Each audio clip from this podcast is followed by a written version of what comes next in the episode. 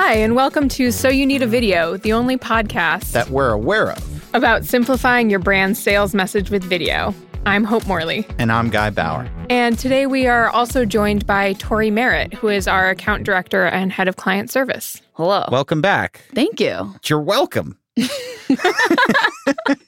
So today's topic, we have a topic du jour, is so we just presented you with an amazing idea. You love it.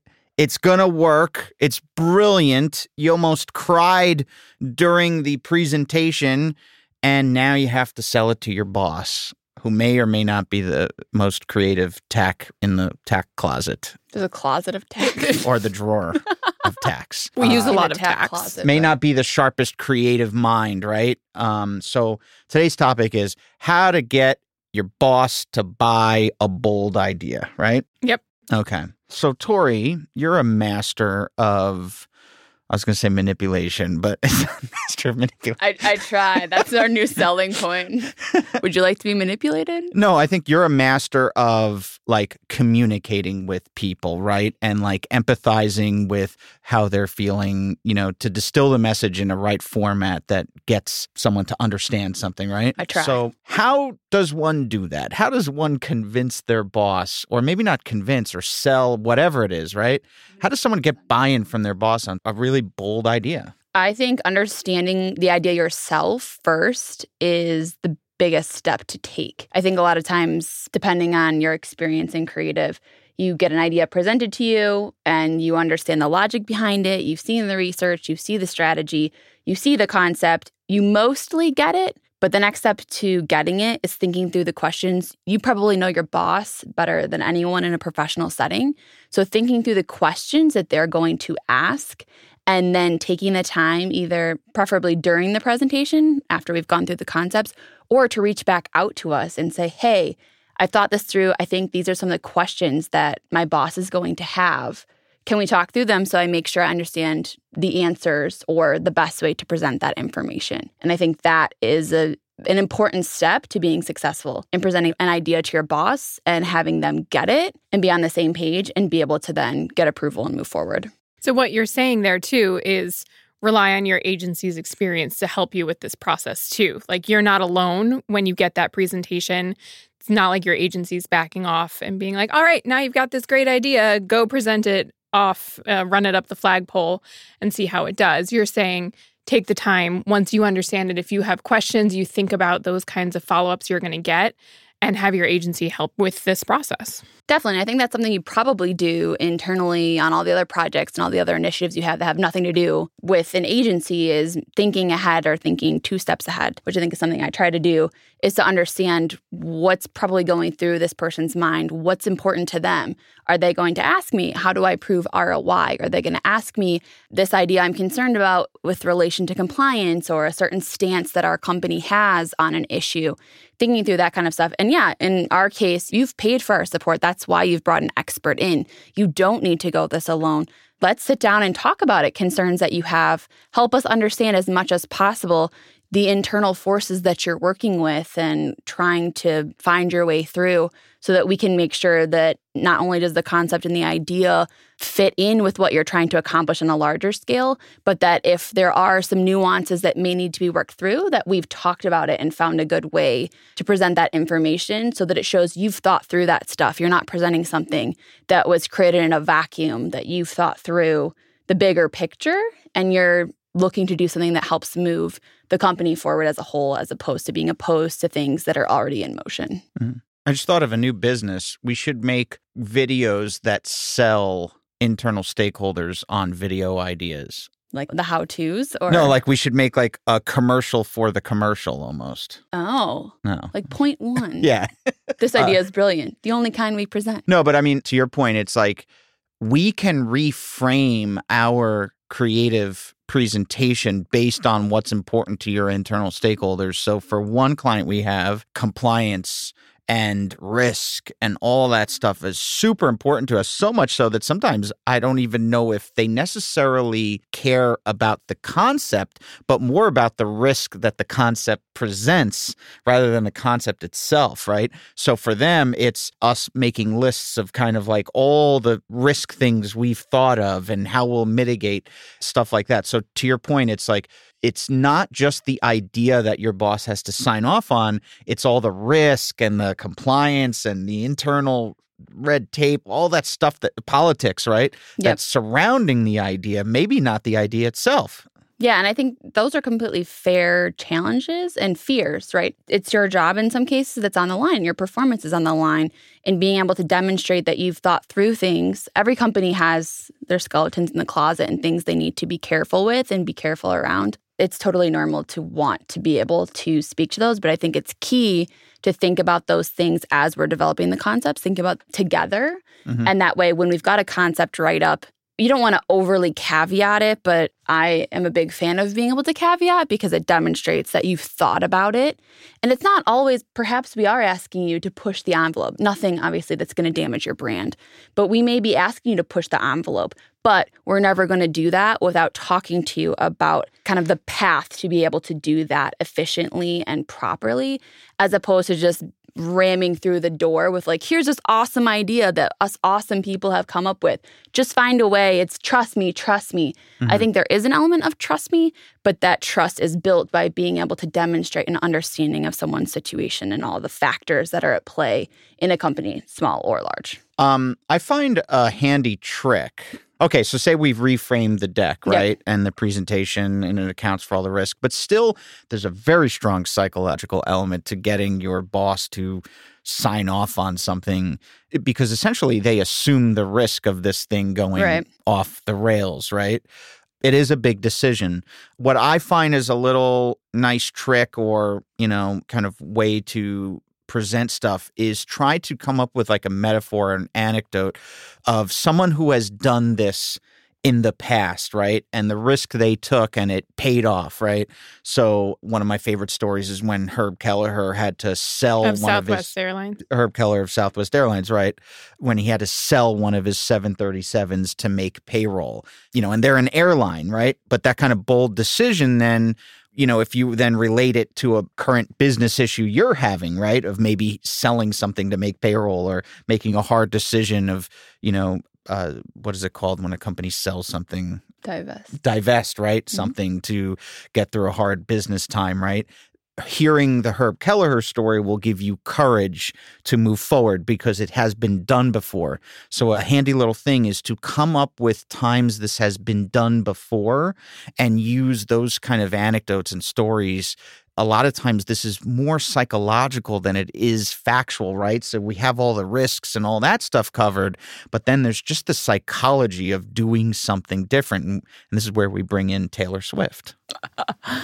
Love me some Taylor.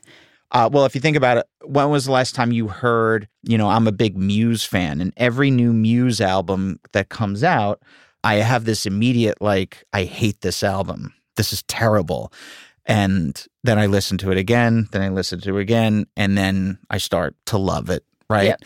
So a lot of times there's just this instant knee-jerk reaction we have to new and different, and your boss is going to have that same reaction, guaranteed, um, if this creative is bold and, and all that stuff. So the idea is now you have to reassure the person with facts and stories, and you could even bring up the Taylor Swift story or, you know, relate to them. The idea is to psychologically calm the person down using those like proof points of, you know, human psychology. And I think at the end of the day, doing anything different is scary for all of us. Everyone has different levels of being risk averse. And a lot of people, if they do get higher up in their careers and become a boss, if they're leading your sales department, they're leading your marketing department, they often got there by being super hyper aware of risk. And it's not saying that they're risk averse necessarily or that they've always played it safe.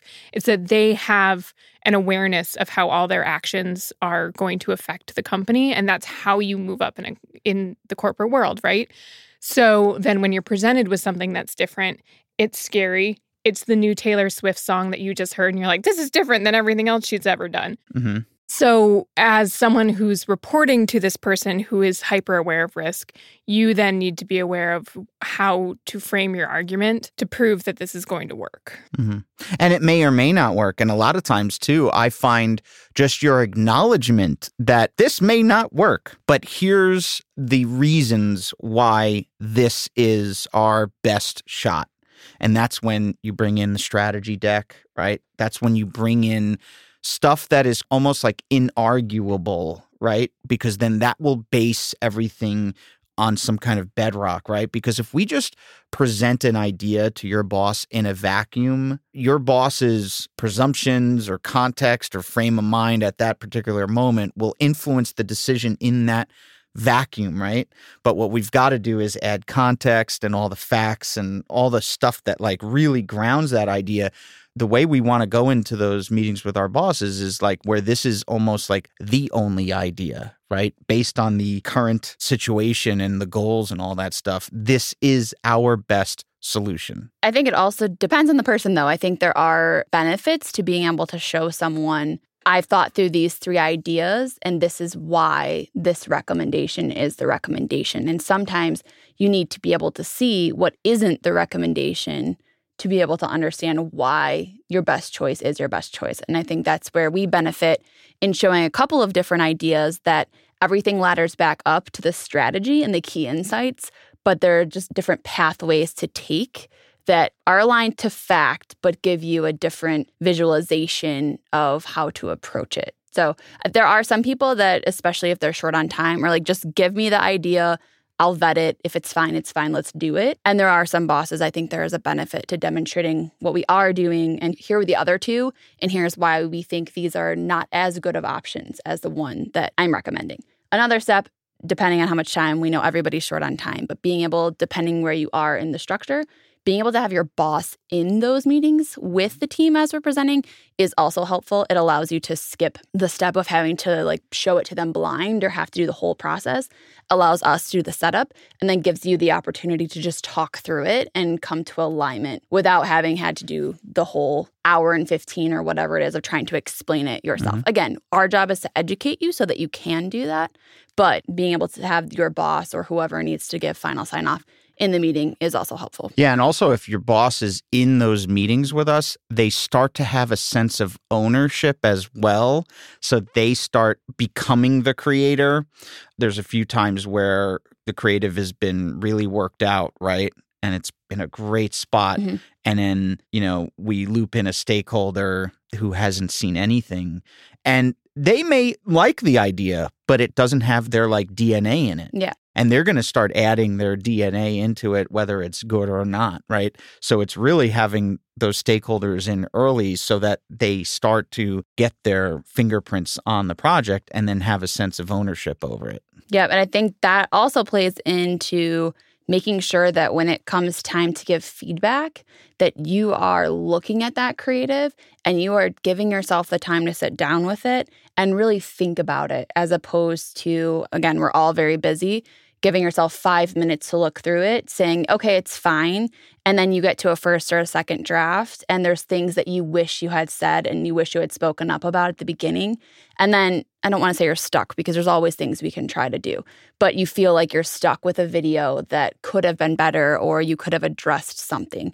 So I think something we find to be very important is making sure that all key stakeholders feel like this is your video. Like this isn't Umalt's video or the agency's video. This is your video. We're guiding you. We're helping develop the creative, but we want your input. You understand your company and your stakeholders and your audience. We do our best, but you understand them better than we do. Mm-hmm. So speak up when you are feeling things or seeing things, and let's talk about it.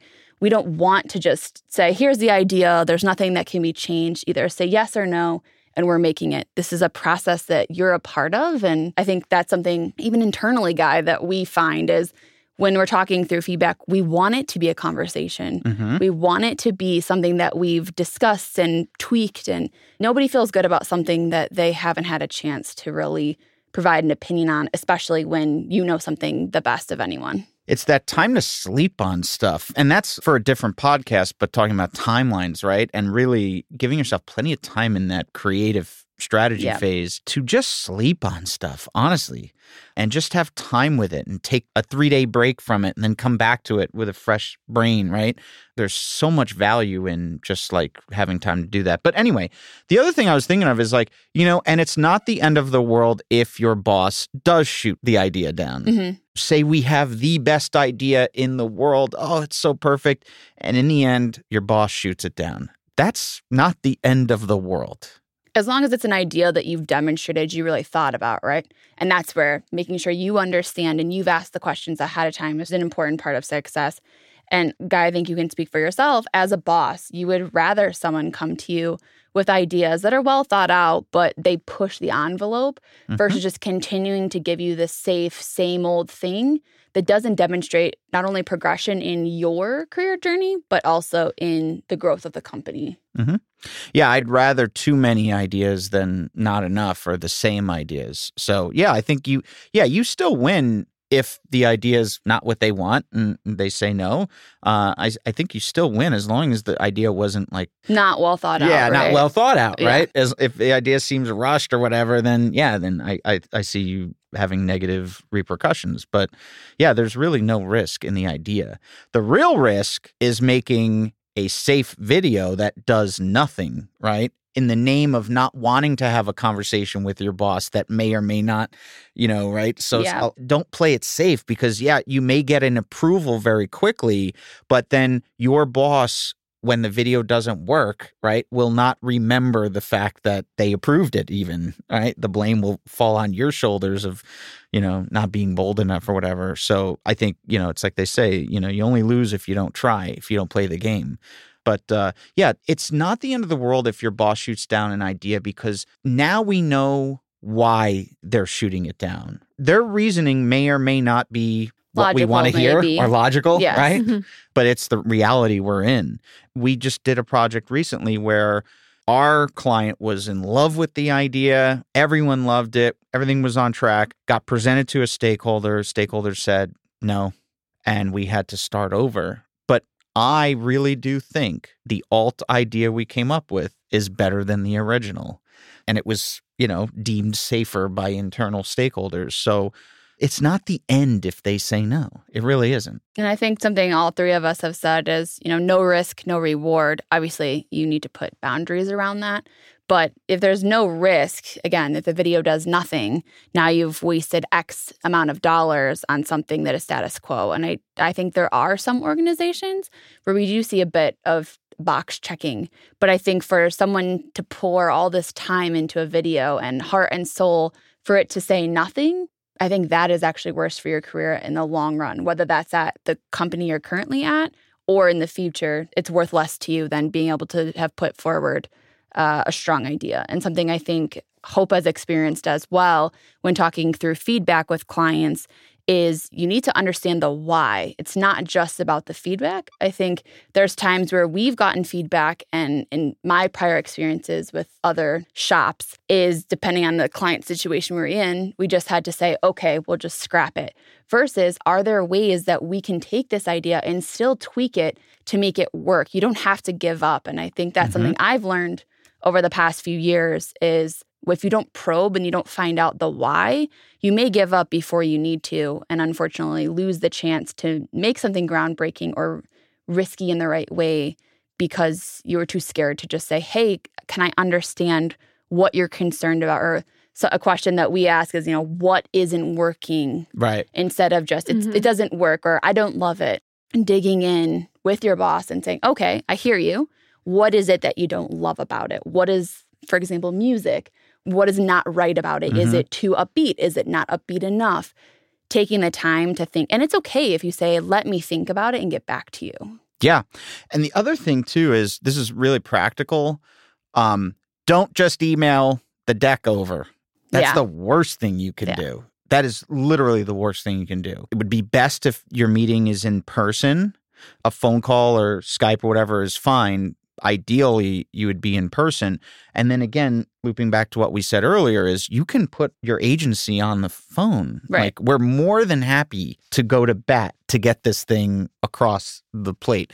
What's funny is, in a creative engagement, the selling of the concept and the direction to the stakeholders is probably the hardest part of the entire engagement. The creative, the strategy, all that stuff yeah. is, you know, that's obviously like a big undertaking, but I would say it's that pivotal sales moment of getting buy-in from that internal stakeholder. And getting buy-in right the first time if you can.